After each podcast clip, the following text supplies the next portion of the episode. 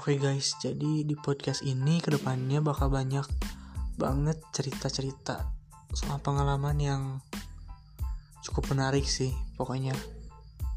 Ya intinya kalian harus dengar dan semoga kalian semua enjoy. Thank you.